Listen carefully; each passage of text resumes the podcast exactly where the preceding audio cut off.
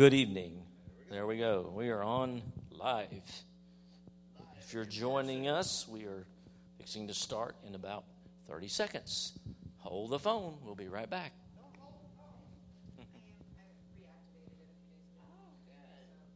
Is that your book? Yeah. Hi, Lisa.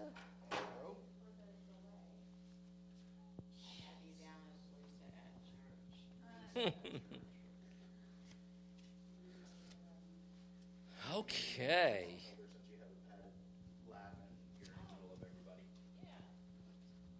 Last time we met, John was in charge, and y'all uh, met back there in the other room, and you got all the miracles studied, right? Is that correct? Yes. For those of you listening later, this is in chapter 5, section 2. and section 3, they went through a lot of miracles that Jesus did, and then towards the last of the section, you got into some that Paul and Peter and different ones did, right? Okay, now I have a question for you. Which one was your favorite My of the miracles? Putting you on the I, spot. I think I think my favorite of the of the miracles, and it's one that I've, uh, and it's only recently that it's kind of been established as my first one is whenever is one of the first ones that's mentioned in Mark, where he um, healed the the man with the unclean spirit in the in the synagogue.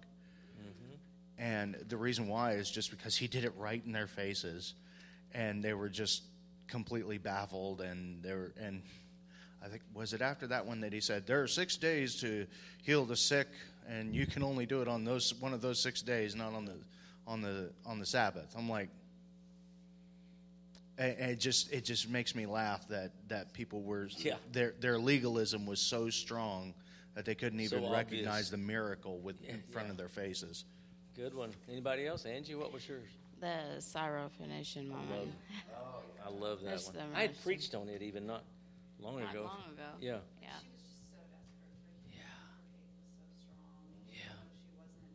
Just give me the crumbs. Yeah. And she thought a crumb would be enough because he's just a little crumb or one word from him is so powerful. Yeah. You want to say something, Lisa? Lisa's saying that's her favorite too. Oh, oh yeah, microphone.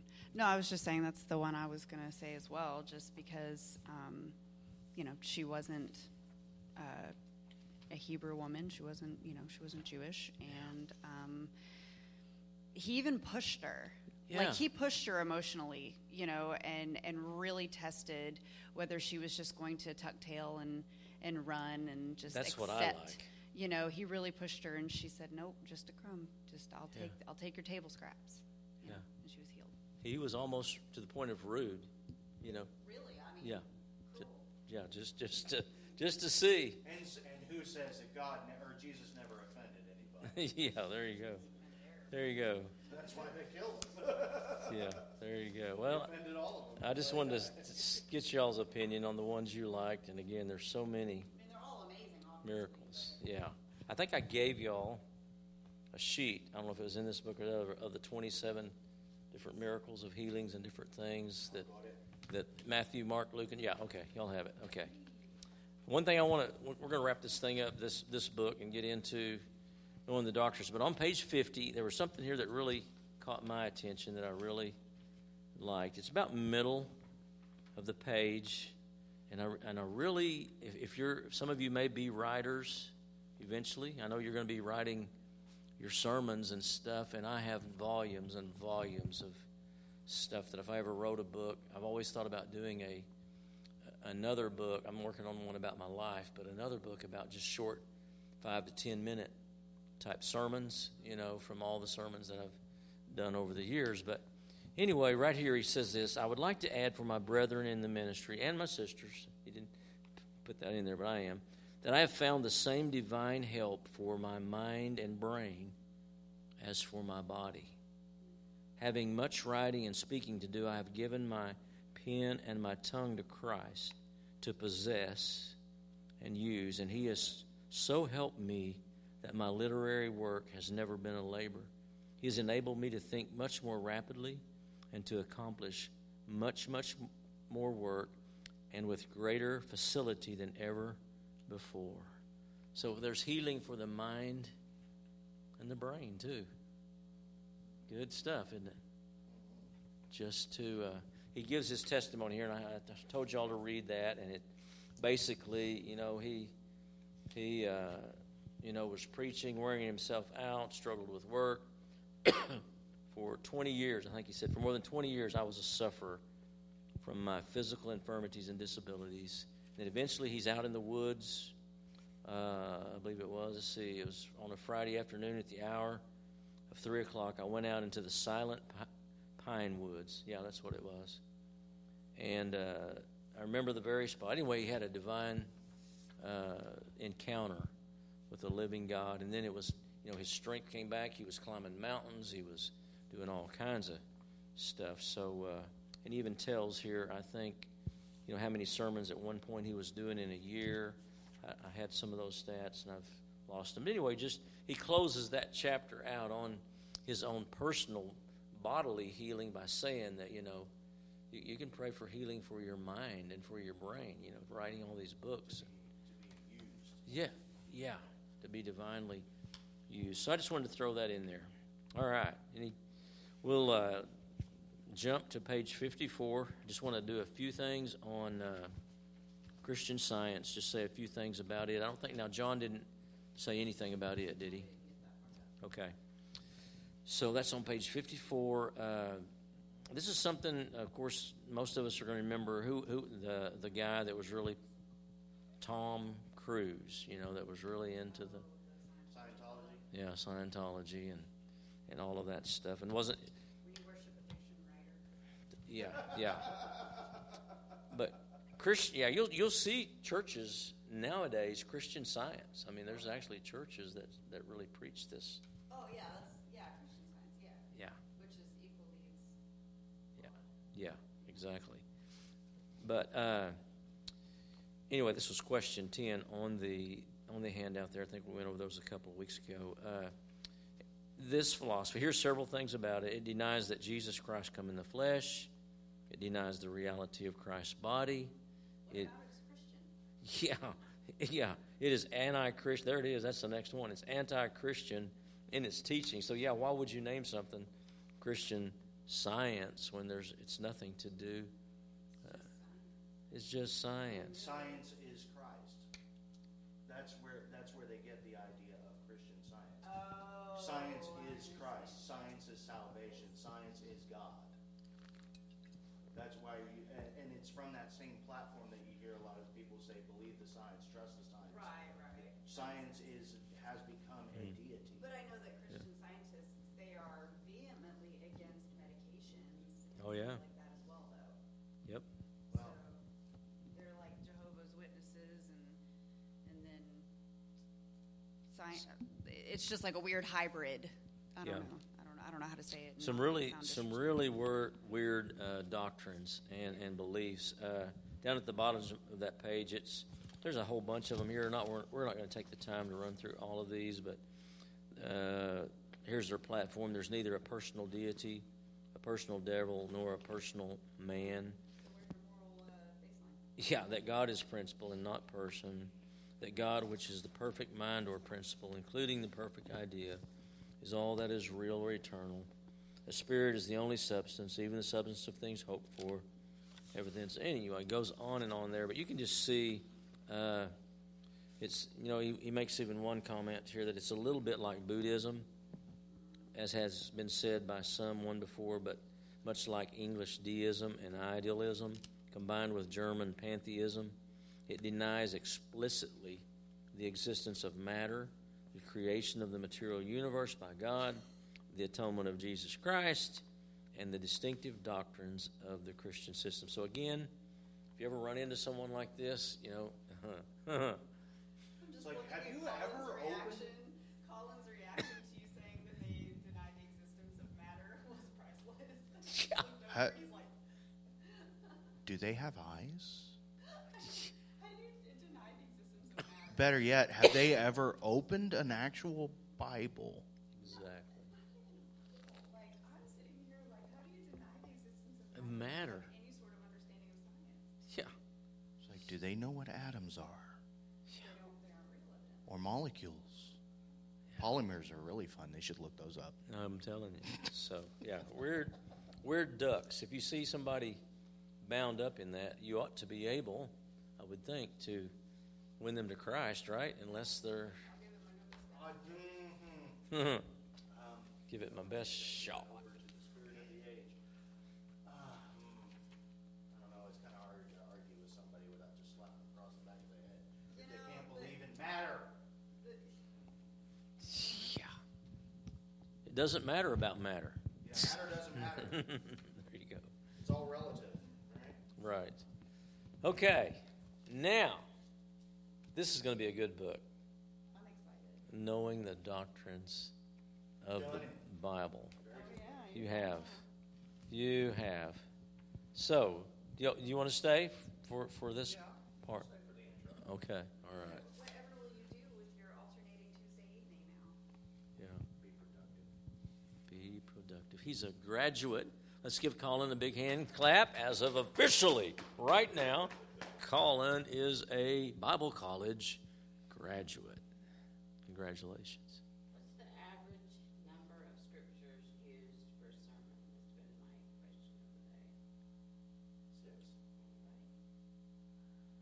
Mine probably 10. I'm like, I don't know if I'd use you as a reference. Yeah, yeah, yeah. But I've seen some get up and read their text and never go back to it. yeah, th- yeah. Back in the day, the I old usually take like a whole chapter and bust it apart. I don't know. I, Yeah. So I mean, I That's exegetical, which you'll. You, you, uh, I as did you- that on as you- Saturday. I had like Yeah. all of uh, Galatians six, and Yeah. then just kind of like Mm-hmm. that's So I did it. s- exegesis. Was she here for the, the no. No, you weren't here for No, the I haven't sermons, done but- that yet. Oh Yeah. wait, yes, I did. I did the sermons book. That was my first book, Oh, okay. and I was like halfway through it. Okay. Yeah, Start that. It's good. yeah. It uh, Sunday. I didn't. Mine was more exegetical, or whatever, however you say the word. Even I can't even pronounce it. But anyway, it. Uh, you know, I was in 1 Corinthians two, and then went back to 1 Corinthians one, and even mentioned some stuff from three. So yeah, it's. Uh, So what is your, what is your average? Oh, were you just curious? Oh, I thought you had some sort of statistic. I was like, hmm, I'm interested. No, I just really wanted What is to it, know like what, 40? you know, what's overkill and what's well received. When do you lose? Because there's really, uh, like in college, they say that after 50 minutes, which we never have a sermon on some point, but there are things like this. After 50 minutes, uh, the human mind kind of shuts down. They need a 10 minute break before they'll, they can learn Yeah. more. They can't uh, really absorb it. So, what is it in comparison? Because I like statistics and I have Yeah. no. I used to be about a 20 to 25. Now I think I'm up to 30 to 35, you know, probably minutes. Yeah. Is that, Well, and, and that's, that's perfectly fine. The, the only thing is, is that it, it's, it's not, it's not so much how much scripture you use per, for the time that you have, it's just how long, because people start to get distracted, they start to get, you know, what did, what's, what's the quote you always say? Uh, The mind can only absorb- cons- absorb what the, what the sea can uh, Endure. endure. So, you know, you can, like upstairs, up, yeah, upstairs you with the remembered kids. that. Upstairs, upstairs with the kids. We go through the Bible chapter by chapter. We are doing straight exegetical because most of these kids are not reading their Bible at home. So that's the only opportunity that they actually have to read the Bible in context. And so I'm giving them that. And so it's not, it doesn't matter how much of Scripture you give to them in the time, just that they're retaining it with the time. And they'll come up and they'll be excited about actually, you know, Tell they're happy, they're really excited Yeah. about it. and they'll be like, "Who?" I'll be like, "Who wants to read first? And they'll be like, they'll rate, they'll throw their hands And, and up. you'll learn it in this book. You know how to mix it up. You know, you'll have scriptures, you'll have a illustration, you'll have uh, Yeah, I'll- I'll examples. stop Hey, Corey, come on in. in the middle of scripture and I'll stop and I'll give examples, things like that. Chair right inside that door there. Yeah. so. Like, if you've got, you know, like I was saying, you take a whole chapter and you're doing all of that, but you see Jehu over, you know, it's getting restless or whatever, you can hmm. also, um, you know, list out the verses and recommend it for further study later. Because there's been times that I've preached on one verse, like, and then you just break it. Yeah you can go deep. You can go deep. I mean you can you can really break it down. Or you can take an entire chapter and then whatever verses you didn't go over, or you can highlight like you know these verses, but recommend a deeper study of the entire chapter. Mm-hmm. And that book you're fixing to study will help you a lot. Because question number 16 is you have to write out and prepare I figured it would. A sermon. Yeah, there. That's I feel like the Holy Spirit's been telling me that for like I don't know months. yeah. There you go. She's kind of she's already gone through the book that that we're fixing to start here tonight, and uh, but she's going back and catching up on some of the ones she missed when she took a break. So she's kind of doing her own private study. But Corey, we just finished this book right here. We had a few minutes on it, and we're starting. You just perfect timing. We're starting on this book right here. Here's you a copy of it. I see if John and Jen will meet with me for, because I like this discussion. Discussion, yeah. And, you know, just I bet they get would. that, I know you can't do that. well, like I said, it's it. Uh, we're going to get you graduated. You bet for sure. Okay, this book. Who's it by? Myer Pullman. Pearlman. He uh, has written several great books. It's got a lot of stuff here. The the purpose of this book is to get you to know what you believe, uh, and what the and, and basically make sure that what you do believe is lined up with. Well, I don't have a Bible here, but lined up with the Word of God. So it's going to, as we look in the contents here, uh, we're going to start with knowing the Scriptures, how important they are, how that when we do preach, we back up what we say with the Word of God. Other than if we don't, then it's just man's theories or man's uh, reasoning or man's thoughts. So, number one, we're going to look at the Scriptures. Then we're going to look at God. That'll be a, a deep subject, several pages there. You can see 30 or 5 or so on God. Then we're going to look at angels. Y'all believe in angels? Better. They're in, yeah. Man, uh, that will be another great study. Sin. Uh, then the Lord Jesus Christ starts uh, chapter 6, which will help do away with that sin problem, won't it? Then the atonement, chapter 7, salvation, chapter 8, the Holy Spirit. So, you know, I told you that one of the books was on the Spirit Himself. We got a pretty good, thorough understanding of the Holy Spirit in that in that book. But we're going to come back here and kind of review it. That's how important I think that that uh, I remember we spent several weeks on the whole, spirit chapter in this book. the Holy Spirit. Yeah, It was a meaty chapter. yeah. The, in the old, we're going to look at Him in the Old Testament, the New Testament, the, the gifts of the Spirit, the, all of that. So then, chapter ten is the church, and then the chapter 11 will actually get into some prophetic uh, things that are going to be happening. Uh, it's called the last thing. So that's kind of a outline for this book. In the introduction, uh, uh, he kind of says here there's something underlined on this very last uh, sentence here. On, it's Roman numeral 7, V I I, okay, at the bottom. Says, A man thinks in his heart, so is he. All a man's life turns on what he thinks and most of all on what he thinks of God. Isn't that good? I like that. You know, if we're going to preach the word or even just be a, a Christian, I think it's very important uh, to know what we believe, to know why we believe it, and be able to. I think he was just. He was okay. Uh, you know, we need we need we need to know what again why we believe such and such, and uh, and this, this this is the book for that. So, the introduction here, the nature of doctrine. What is, what does doctrine mean? Teaching. Teaching. Good good instruction. Very good, very good, Colin. He's had the book before. Can you, and it's been years ago. Well, not not years, but Couple, two years in. yeah, year and a half. So. It wasn't the first book. You came in on this book Oh, yeah, it was. So it was three years ago. two years. Yeah, it couldn't have been three. It, was, it Two started in the years. beginning of 2020. So basically almost three years. Yeah. Okay. Wow. So he even goes he goes a little further than those two words, teaching or instruction, but it may be defined as the fundamental truths of the Bible arranged in systematic form. Are there a lot of different doctrines? How many churches are there, do you think, in this town with different, a little bit different beliefs than, than each other? 16. Probably 16, okay. yeah. Some believe, you know, this way. Some believe you baptize in just the Lord Jesus Christ. Some, you know, very few churches believe in, in the Holy Spirit being poured out and still relevant today, right?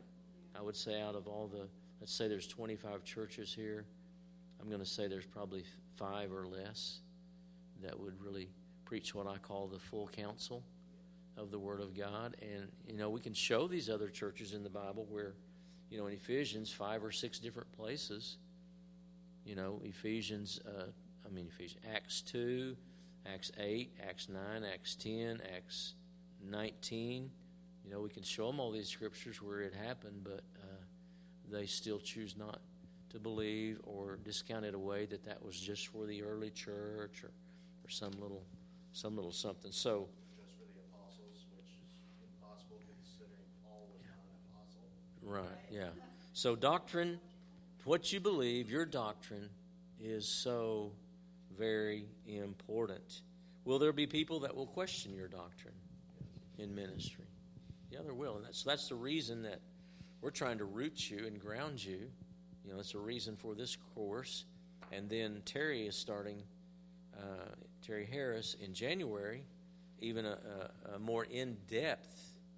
Uh, it's going to be like a doctorate degree for those of you that have graduated from this class, and we may even open it up to to anyone that really just wants a, a better understanding of what they believe, why they believe. Uh, so it's going to be really uh, intense. I, we've gone through the book. He and I taught that book probably three or four years ago here, the whole thing. I mean, it's like that thick on a Wednesday night. What was it, the, what book was it? Uh, theo, uh, Pentecostal theo, Pentecostal- yeah, I- I theology. We- I was, we were still coming here, it was before we moved, and we were doing that. doing that book on Wednesday. That took a. Pretty intense stuff. Yeah. Yeah. Yeah, I think it was over a year. Year. Yeah, year. Yeah, yeah, we were team tagging, tag teaming, team tagging, tag teaming on on it. So uh, anyway, it's been a long day. Y'all have been out west today, and I, my my body hasn't caught up with my brain yet. I don't think, or something here. But anyway, and I'm hoarse from talking too much today. Uh, one more definition here uh, in that first paragraph: theology or doctrine may be described as the science. There's that word, Colin, which deals with our knowledge of God and his relations to man. So, science, there it is. In the next paragraph, he, he says, he, he defines what science is. Science is the systematic and logical arrangement of certified facts. Theology is called a science because it consists of facts relating to God and divine things presented in an orderly and logical manner. Does science back up uh, some of the things uh, that have happened in the Old Testament? A lot of the, they're still discovering more and more things that, that back up, you know, the Holy Canon. You know, from years, years and years ago, constantly you read. I think I just read something like a week ago where they'd unearthed some stuff. You know, uh, can't remember the story or what it was about, but it was pointing back, you know, to uh, to hey, this was really, really something maybe about Jericho or something. I can't remember, but yeah, the archaeologist, the archaeologist dug up or something. Yeah, I, I do have something to share, and I think I shared this uh, two years ago. But uh, also, they they believe that there's a possibility they found the remains of Noah's Ark on top of uh, Mount part of. Mount Tiamat in Turkey. yeah, that was in the news within the last week. Yeah, I've seen that a few times. Yeah, that was another one. So again, uh, theology is called a science because it consists of facts relating to God. Theo, that's what. If you look at the word theo, that means God. Okay, God knowledge. So, what is the connection between theology and religion? Religion comes from a Latin word meaning to bind. That's about the truth too. I despise. re- Y'all have heard me say it from the pulpit. I despise religion. It's uh, and so did Jesus, by the way. He called them what whitewashed sepulchres and you uh, what's the other hypocrites, full of dead men's bones and all kinds of. He he he wouldn't. Language, that's for sure. Yeah, yeah. He, he did not like religion, but religion means to bind. It represents those activities which bind man to God in a certain relationship. Theology is knowledge about God. Thus, religion is practice, while theology is knowledge. So I have a question then. Just, I, I can't remember where the verse is, so bear with me.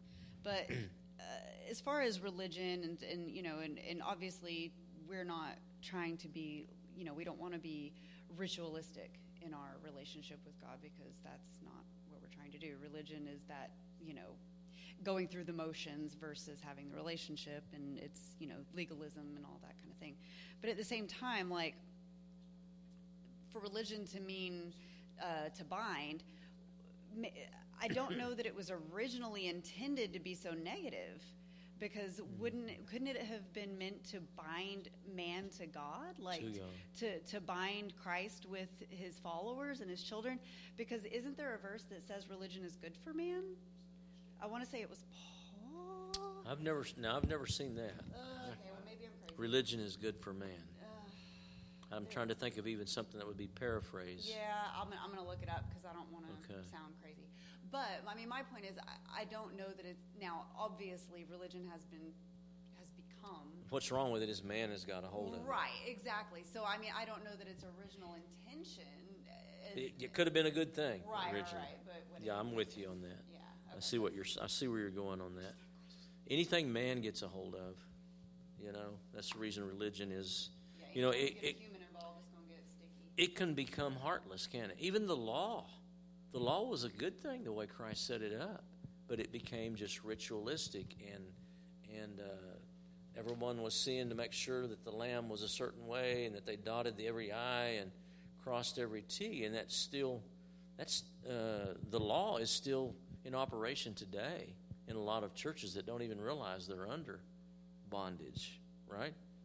They're just still doing things Right. They're just going through these motions because that's what they believe that they're supposed to do. It's not from the heart. So anytime, anytime we're worshiping God or preaching about, you know, we're preaching about God, whatever we're doing, if we're not being used of the Holy Spirit and we're just conjuring these things up in ourselves, it's uh, it's it's not good. And that's what God would get so upset with them about. You know, is they they were not uh, doing it for the right purpose and with the right. Uh, motivation.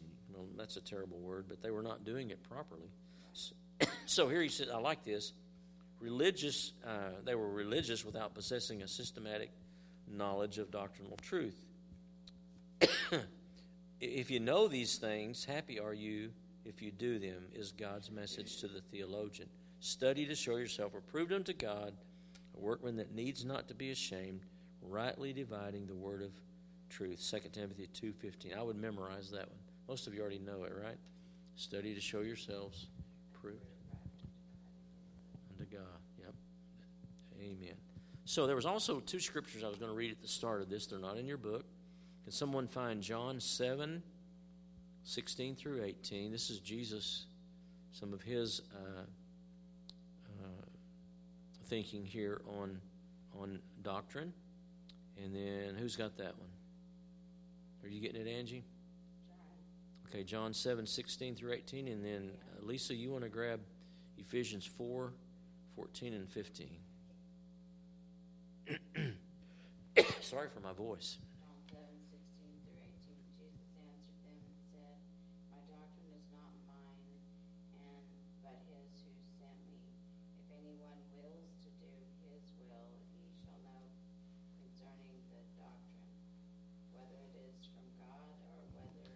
I speak on my own authority.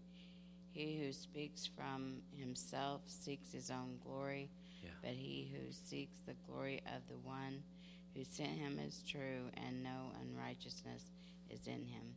Here's the Son of God said, My doctrine is not even mine. It comes from where? My Father.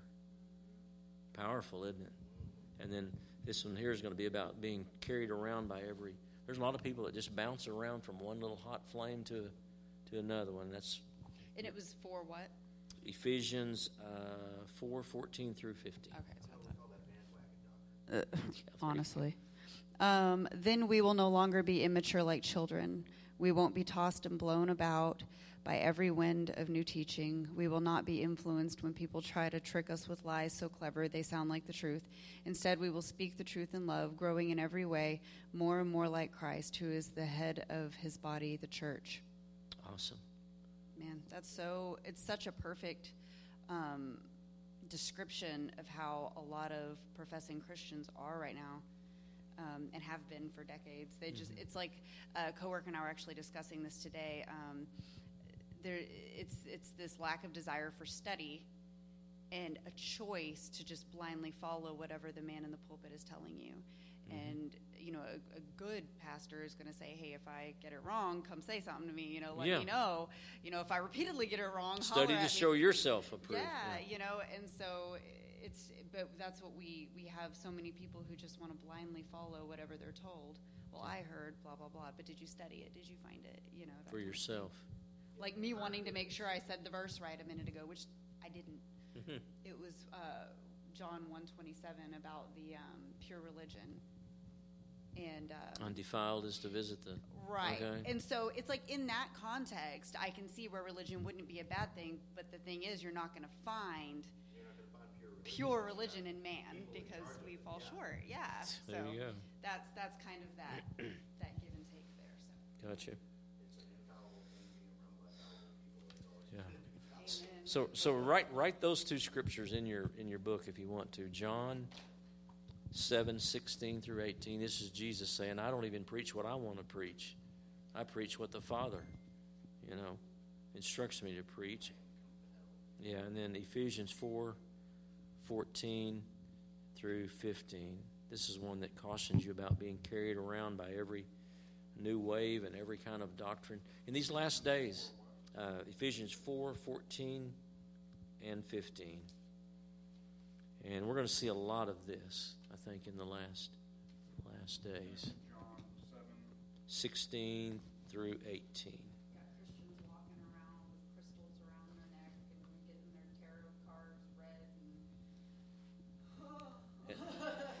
Well, and there's in, in that in that regard, I've ac- I was actually watching a. Um, I- I've been watching some videos from a pastor, and he brought on this guy who used to be a satanic, uh, uh, like a general, basically in the satanic temple, and became a became a Christian.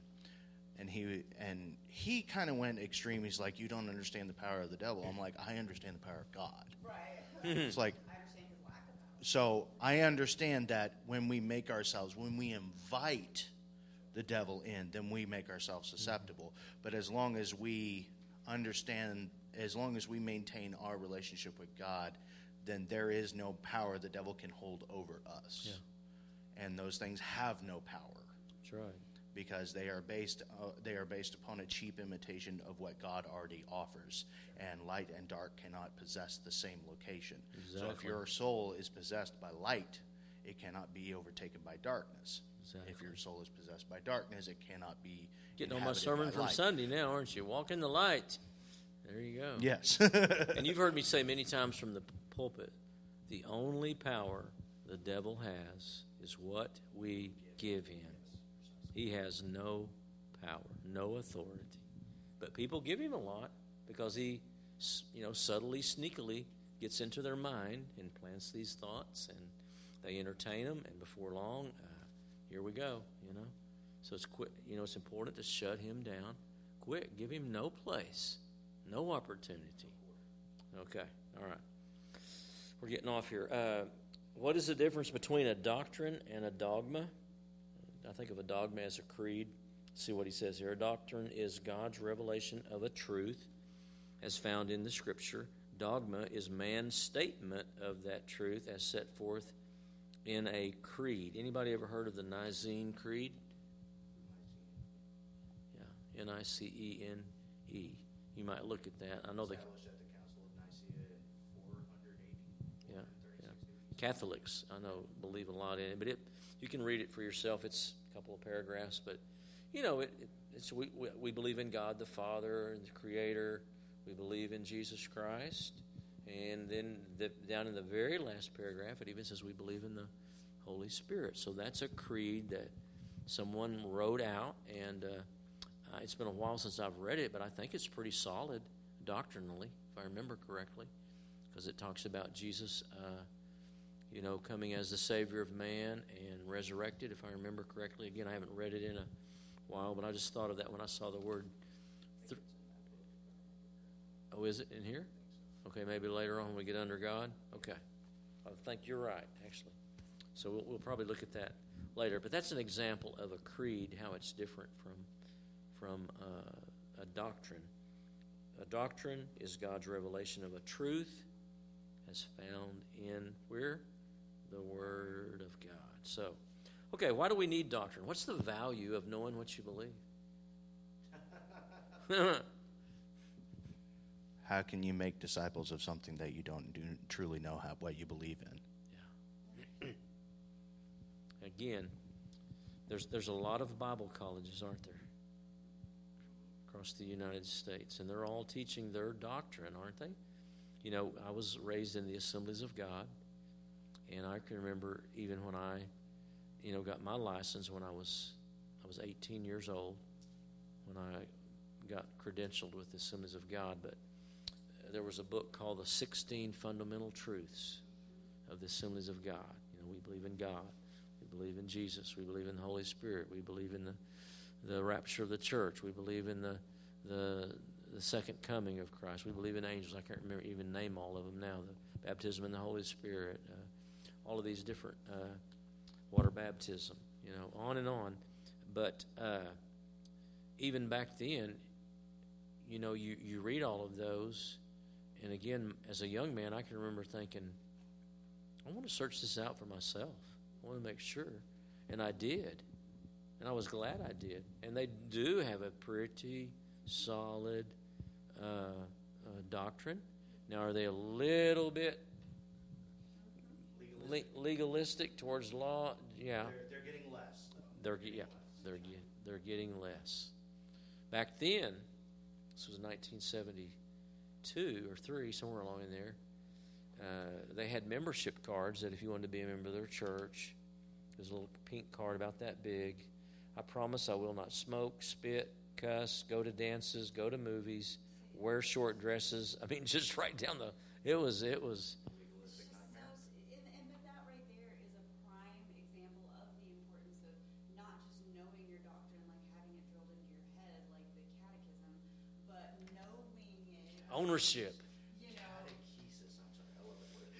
So, and,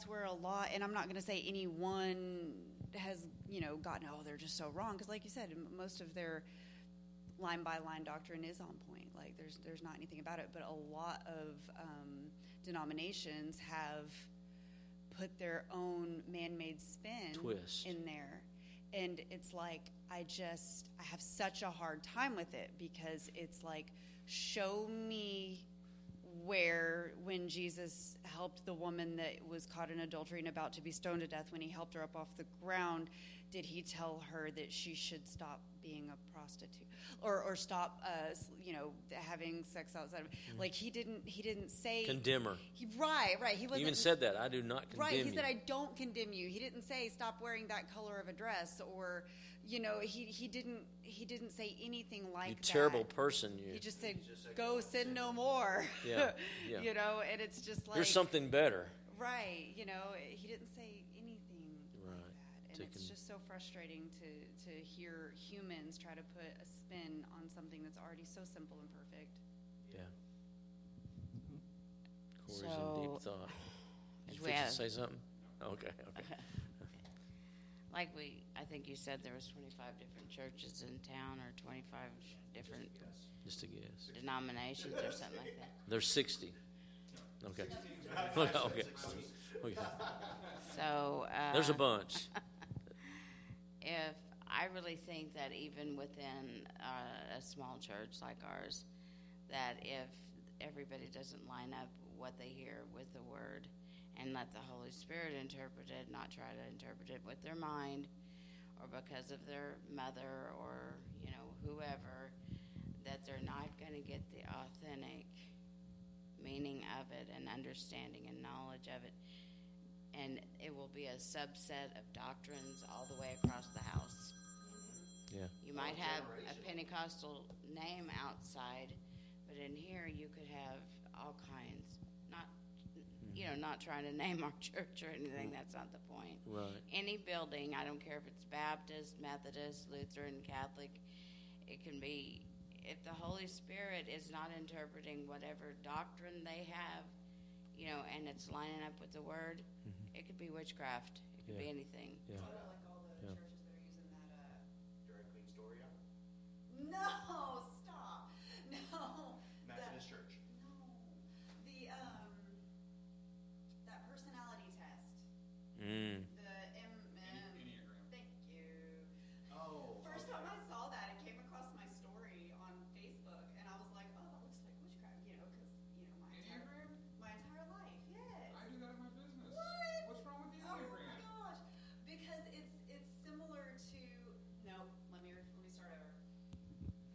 It's not that there's anything wrong with the Enneagram. What happens when churches try to use it to determine a person to determine a person's spiritual giftings instead of allowing what is lined out to be spiritual giftings in the Bible being used. Now, the reason I said it looked like witchcraft was because it reminded me of these things we used to do in witchcraft where we would set certain symbols out and we would divide it up and there was like a numeric this and a numeric that and if you match this and you match this you match this like that's just kind of what you lined up with and it it, it, it was very much akin to that and it was very similar And you to were that in that for a while. yeah, so I'm not saying that that is, but it reminded me of, and a lot of churches put a lot of stock into man made personality quizzes. Now I do want the mic. oh, here it comes. No, You got him revved up. You I- pushed no, the button. I- I- yeah, honestly, I am open. You know, I, I try to keep my mind as open as possible. So that's why when you said something about it, I'm like, well, you know, I, I want to learn, right? Is there something about it that I do need to stay clear of? Like uh, Sheila has really turned my opinion of Halloween around. You know, she's on a kick. Everyone knows, I'm sure. And uh, I couldn't agree with her more. You know, last night she was like saying, you know, she she and Sadie were doing their thing, and I was with the girls. Doing, we were doing our thing, and she was making some assumptions about what we were doing from past Halloweens, and I said, um, I mean, I, actually, that's not true. We're not doing. You know, we have, there's we blo- we blocked out everything that was um, spooky or scary, and we kept it really, really. Um, Like a fall festival. Exactly. Yeah. it Just it was about candy. You know, I mean, we kept it very. Uh, it, it, it was a very uh, different Halloween than what we would normally do. And um, my point in, in saying all that is that I want to keep an open mind. And when someone, you know, it, I am open to something that I'm doing not being ideal, and if so, wanting to uh, be informed, enlightened, and corrected. Having said that, to circle back around to the enneagrams, it's very similar to like Myers Briggs or something like that, and and to relate what you're saying regard to enneagram regarding enneagrams in the church, drawing a uh, um, an analogy would be uh, you know using Myers Briggs in a corporation, and there are right ways to do it and wrong ways to do it. So people who and and the HR department who are hiring and they're doing Meyer Briggs before they hire, and they're drawing based on the Myers Briggs, and then and then uh, excluding people from from being candidates because that is a form of um, uh, what's the word I'm looking for? Discrimination. Thank you.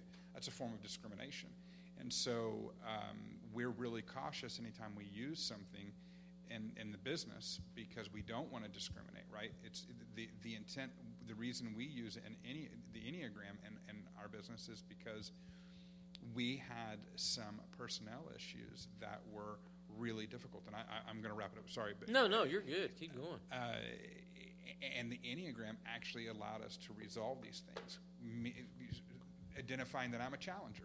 So, uh, anyone that knows me well will know that I'm constantly challenging myself first and everyone around me. Um, the majority of my conversations are, You're doing great. Now let's take it up the next level. And so it, to the point where it can wear people out, right? and that's important to recognize about me because I, I don't I can be overbearing. I want to I, and I don't want that. I want to challenge people, but I want to do it in a way that is comfortable. Yeah. And and I had a, a person on my team who was really just uh, constantly taking on more work than she could do, and she would. She was That's right. You She was pegged it. She was high in Yes. Yes, she wanted. She. I got a therapist for a wife. I discuss this Yes, stuff all the time. Uh, and I love it. And I love it. I'm a living example right here. Are, are you too? She's high in agreeableness. Uh, I, I believe that. Yeah, absolutely. So, so I, I guess my, my to, to, to summarize, and then I'll get rid of this this mic because I'm not much of a mic guy. But to summarize is that uh, I, I think there are a lot of valuable tools, and how we use them differentiates their. Um, it differentiates whether we're using them for good or evil, right? Right. Glory Good. God, Everything can be done for the glory of God. And the difference between whether you're using it for good or evil is what is your standard for good. And that's where the Bible comes in. That is your standard for good because outside of that, it's kind of subjective. And when you have that subjectivity, you run into a lot of the problems that we're having in society today. Yes, I did. And when when we are judged, we're going to be judged by the intentions of our heart. Intentions. Yeah. Isn't there, isn't there a, a scripture that says, you know, path of, path of hell is led with good intentions or whatever? Well, it's a common. Probably not in the Yeah. book, but it. Yeah. it Well, it, it says that, that, I actually have a sermon called Good Intentions that I preached probably 10 years ago. Yeah. it does say that it is narrow and difficult. Yeah.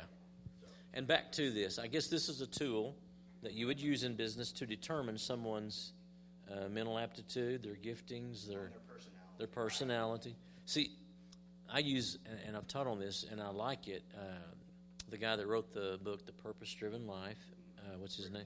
Rick Warren. He also has uh, a book called The Purpose Driven Church. And a lot of times when people come into your church, you're trying to get them plugged in. And one thing I don't do is try to force, you know, a lot of pastors would say, hey, we need a youth youth worker. You know, come on, you'd be good at that. Well, how do you know? That's not, that may not be their giftings, you know. So he uses an acronym called SHAPE, S H A P E. S is what are their spiritual gifts. I like that that was number one. Number H, yeah, number H is what's your heart. You know, I can't remember what A was, but P is your passion, I believe, or maybe your personality. Your personality.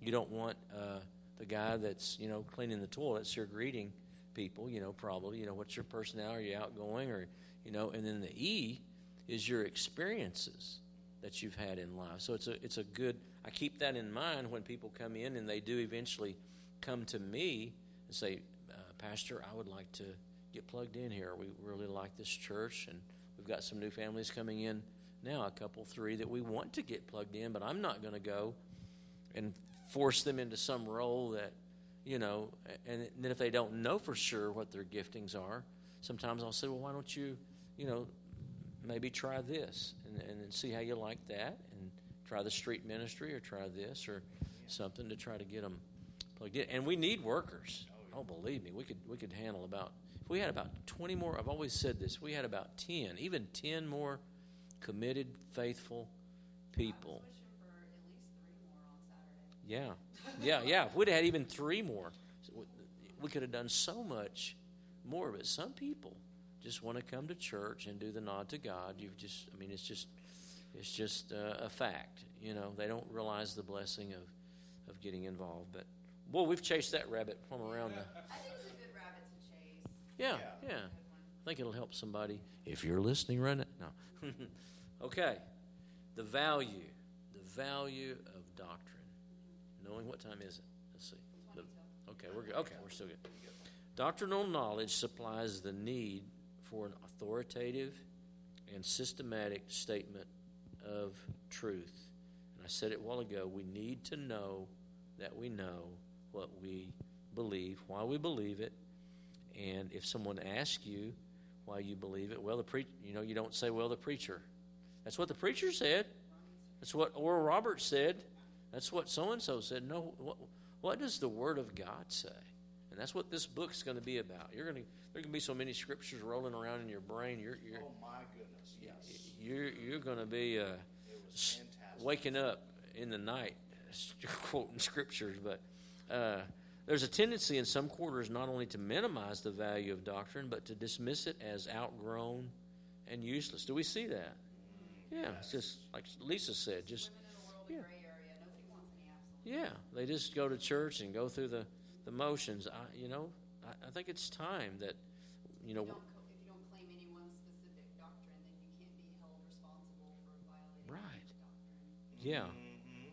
And there are people, believe me, that are getting trained in what they believe, and it's it, it's uh, we touched on it some Sunday there. You know the the quote woke culture, the Gnostics. You know that, that's a form of Gnosticism. You can You know, see- I never made that connection until you said it on Sunday. I was like, it really is like some sort of some convoluted form of for- form of Gnosticism, because it is just a pursuit of knowledge. Science is the penultimate Yeah. is the is the penultimate God, and uh, Yeah. the pursuit of science. And I know more than Than you are do. beneath me because I have the secret to life. Yeah, you don't know how to talk. Yeah. You don't know how to walk. You don't know how to do nothing. I'm the one that I'm this culture that I'm going to tell you what to do, where to live, how to how to do it. So it, yeah, it's a, definitely a form of of Gnosticism. So it's very important. with a touch of narcissism. Yeah, yeah, yeah, there you go. But, okay, he Big dose of that. He he goes on here. Every person has a theology. That's what we're talking about right here. Every person has a theology, whether he knows it or not. Man's actions are influenced by what he believes. True, right here, right? We are influenced by what, and I'm a product. Today, I'm a product of what I of my belief system, aren't I? What I believe uh, uh, influences me heavily. My life, my friends, my yeah, the whole uh, world concept. Yeah. So now he gives an example. For example, there would be a wide difference between the conduct of a ship's crew who knew that they were headed for a definite destination and a crew who realized that they were just drifting aimlessly without a definite course or destination. But a lot of people, you'd be surprised how many live their life never finding their purpose. Just drift through life because they don't go to the one who made them and, and let him reveal his purpose, you know, to their life. So they go through their whole life trying to figure out life. And uh, I've done funerals, you know, a lot of times they're good people in a lot of ways, but they, they didn't do what they didn't do what God had called them to do. You can tell they just eked out an existence, you know. Life is, you know, Jesus said life is more than food and raiment. It's more than just paying the bills and getting new clothes, isn't it? It's it's standing before God someday. Say, God, I exactly. I listened to you. I wanted your will, and and I've said it a lot lately, but I, I want to get to the place where I have no will of my own. I want God's will more than anything else. And I'm an old man here. I'm, you know, trying to teach some of the younger ones here. If you if you can get this, if I'd have had this 20, 30 years ago, you know, my life I'm sure would have made a different a different uh, pathway even back then. Amidst all of the flaws, I'm, I'm thankful that you are here now. Well, So I'll just put it that way. thank you, buddy. Human life is a journey from time to eternity, and it matters much. Underline that. It matters much whether one believes that it is an aimless, meaningless journey or one planned by man's maker. Did God make you? Did we, did we settle that here tonight? Am I made by God, for God? That's, that's basically it. I wouldn't be here if He didn't want me to be. Nearly died, you know, when I was being delivered, you know, but He left me here. Uh, Jeremiah 20, 9 11. You can write this out in the side of your column. I know the plans I have for you, saith God. Plans to do you good and not harm, and plans to prosper you in all your ways. So that's, kind of my uh, take on it, but we can, you can look that up later and read it. God is the only one qualified to manage my life. He's the only one. He has the owner's manual. There you go.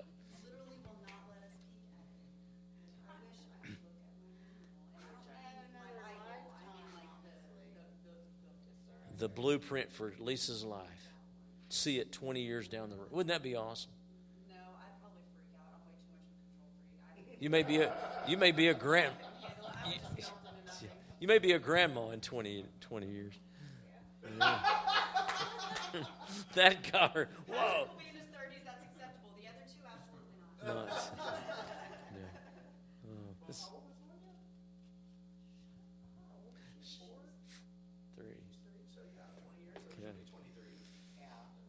Okay. I'm telling you. The value. We're talking about the value of doctrine. Number two, doctrinal knowledge is essential to the full development of Christian character. Strong beliefs make for strong character. Clear cut beliefs make for clear cut convictions. Everybody understand convictions, right? Yeah, yeah. Of course, a person's doctrinal belief is not his religion any more than the backbone is the man's personality. I like that. But as good as good backbone is as an essential part of a man's body, so a definite system of belief, yeah, is an essential, essential, is an essential part of man's religion. It has been well said that a man does not need to wear his backbone in front of him, but he must have a backbone and a straight one, or he will be a flexible, if not a humpback, Christian. I'm telling you. I'm telling you. So, it's important, is it not? It's essential to, to our full development to dig into the Word, to get into the Word, let the Word get into you and, and change you into the man or woman God wants you to be. Okay, there's a French Unitarian preacher uh, once made these statements Purity of heart and life is more important than correctness of opinion. Do we see that a lot? Yeah. To which another French preacher answered, Healing is more important than the remedy, but without the remedy, there would be no healing. Mmm. Pretty profound right there. Certainly, it is more important to live the Christian life than to merely know Christian doctrine. We've met some of those people before. But there would be no Christian experiences if there were no Christian doctrine. They go together, don't they? They go together. Anybody getting something out of this? You know, it's, it's interesting how, where was it a little bit earlier in that, um, where, um, you know, it, you know, doctrine will always be necessary. Where did I come from? What I am, and then further down, you know, the clear-cut convictions and and you know the foundational, you know, formation and all of that. But it's interesting how, like, your doctrine, once you really determine where you're at and what your belief is and and and whatnot, um, how wisdom can change your wisdom and life experience can change your perception of the same doctrine. You know, I, I remember when I first got saved, I had a friend um, that, and I was so just, and I can't imagine you guys would ever think this about me. But I was so black and white and gung ho, and just it's either good or you know, or it's terrible, and it should just go away. And and uh, I remember, I can't remember what the topic was. It was probably some super hot topic like abortion or homosexuality or something like that. And of course, I was like, "Nah," you know. And I remember she said, um, "That's okay. That's okay. In ten years, we'll talk again." And she didn't mean it like I would be saying that it's okay or that I was agreeing with it, but I was just so the opposite of showing love is where I was. I was just, oh no, you're Yeah. wrong, you're going to hell, you know, and it was Yeah. just this terrible thing. Um, and it wasn't necessarily that the foundation Yeah. was wrong. The presentation. It was that human getting involved, and then as I have grown, and I have had, you know, of course, my own life experiences with, you know, some of that, but um, how wisdom and life experience has brought me to a different section of the clock, if you will. You know, I was I was standing at one o'clock looking at it, and now I'm down here further around four or five o'clock looking at it, and and I have a, a softened point of view, Yeah. and and there's so much more love in my heart to Yeah. to, to show to to somebody. Same or- here. Right, you know, and so it's like doctrine is important, that, that spine is important, and, and standing up straight is important, but also allowing life experience and wisdom and the Holy Spirit to um, influence your train of thought or your, you know, the, the way that Your you belief represent. system, yeah. like allowing Him to influence you and mold you and, and, and, and continue to bring you around that same doctrine, but just changing your point of view and your perception. Yeah. If you'd have heard me preach 40 years ago, believe me, it's a lot. I've got some recordings. I haven't listened to them in a long time. But Well, and I think when you first, and because I was the same way, I was very militant about black and white, which it's still black and white. But the what changes is that,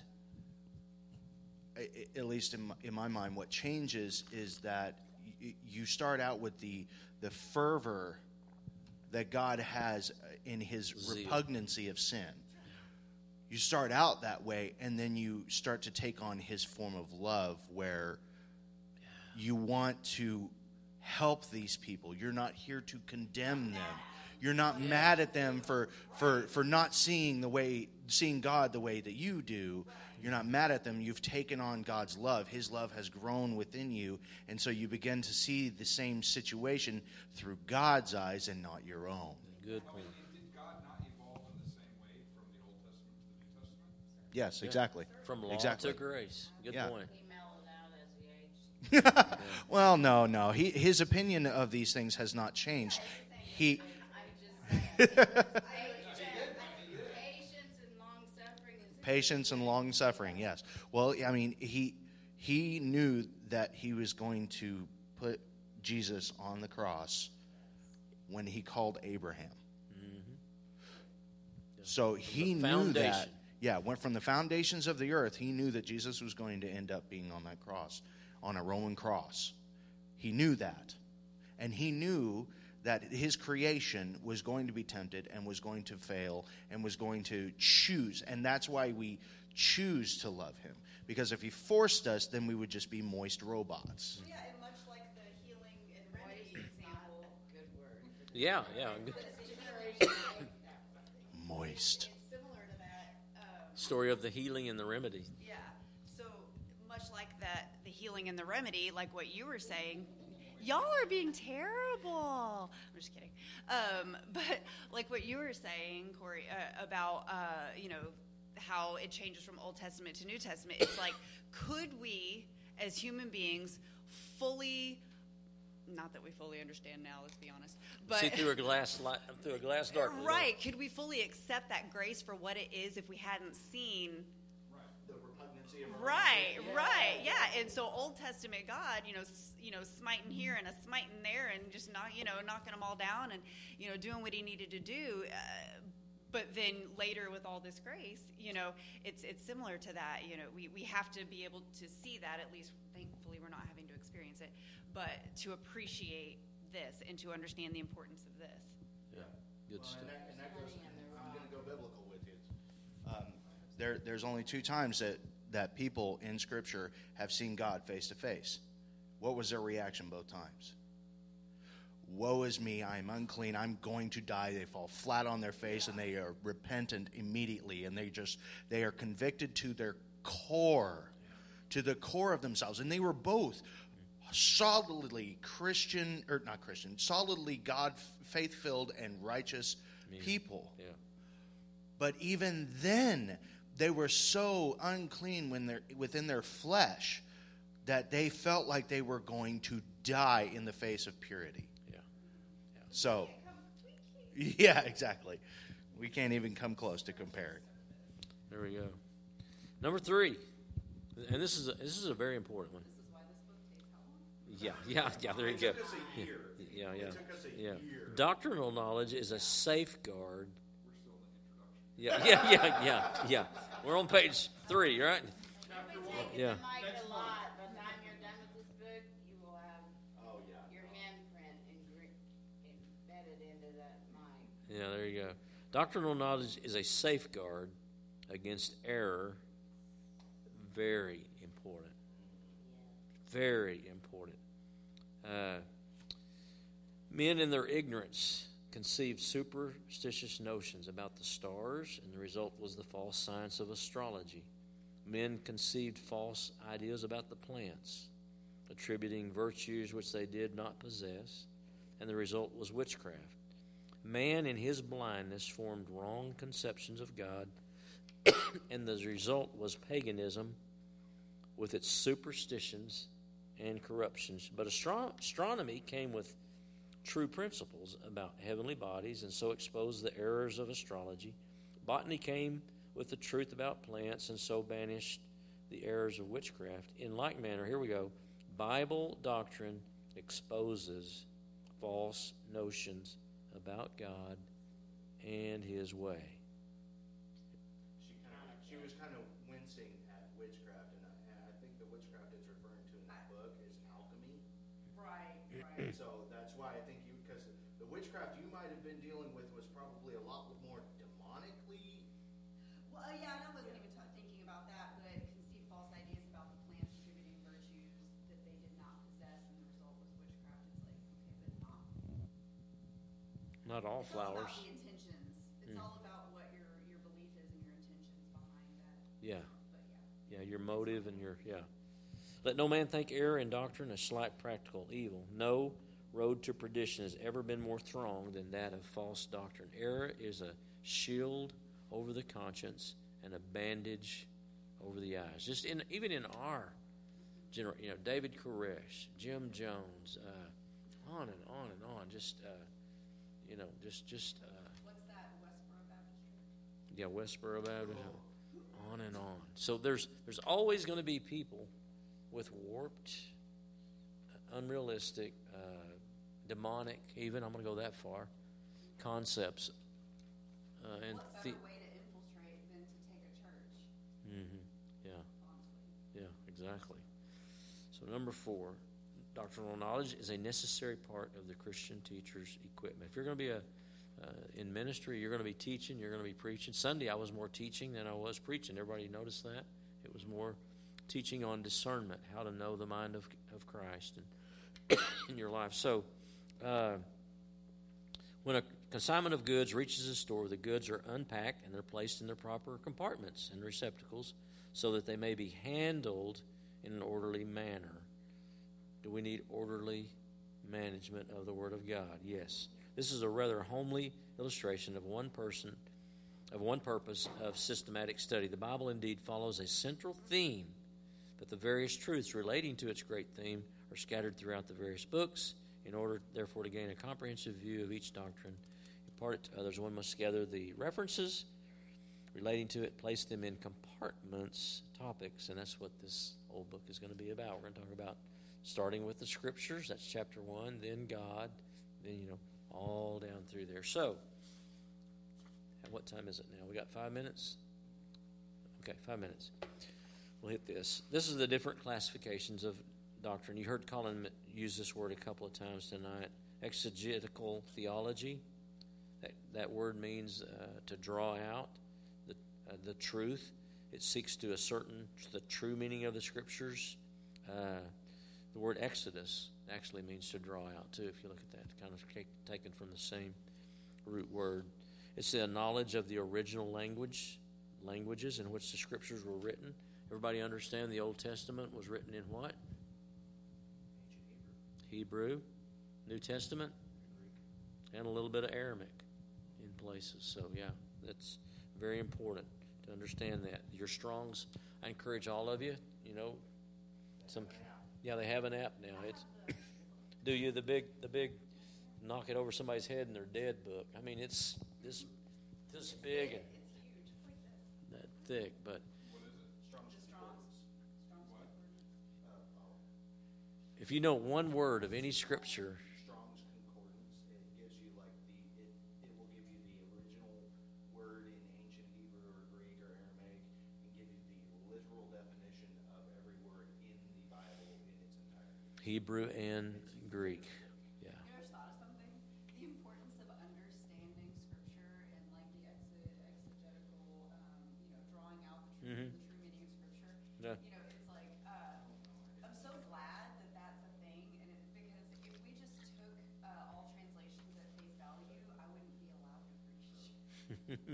yeah, yeah. if we didn't break it down and really understand. Under, exactly, exactly, yeah. I would still be sitting in the pew thinking I wasn't to talk. Exactly. And good luck with that. Good luck, yeah. Strong's Concordance. If you don't have one, you will. It will come in real handy. Okay, we're wrap, we're wrapping up. I'm gonna hit these other four really quick. Historical theology traces the history uh, of the development of doctrinal interpretation. It involves the study of church history. We're going to look at that. We do that in ages and dispensations. And then dogmatic. Anybody know what dogmatic means? That's kind of stubborn, right? If you're dogmatic, you're stubborn theology. It's the study of fundamentals of the faith as set forth in church creeds. And then biblical theology traces the progress of truth through the several books of the Bible and describes the manner which each writer presents the important doctrines. For example, in studying the doctrine of the atonement, according to this method, one would study how the subject was dealt with in the various sections of the Bible, both in the Old Testament, probably, and the, the New. Uh, he uses the Acts, the Epistles, Revelation. And then the last one is systematic theology. In this branch of study, the Bib- biblical teachings concerning God and man are arranged in topics. That's kind of what we're going to do here. According to a definite system, for example, scriptures relating to the nature, work of Christ are classified under the heading Doctrine of Christ. So, uh, in closing, this last paragraph. The, the material contained in this book is a combination of biblical and systematic theology. It's listed to five, and he's telling you here the two systems that he's going to use. Uh, it's biblical in that the truths are taken from the scriptures, and the study is guided by the questions. Number one, what do the scriptures say about it? There's the exposition. number two, what do the scriptures mean? Interpretation. So that's kind of the order of, well, we're going to study this book. Thank you all for being here. You're a pretty good bunch. You want to hit the stop button in there for us? Any prayer needs before we? Uh, Just that my kids keep getting better. yes. Let's, uh, There's not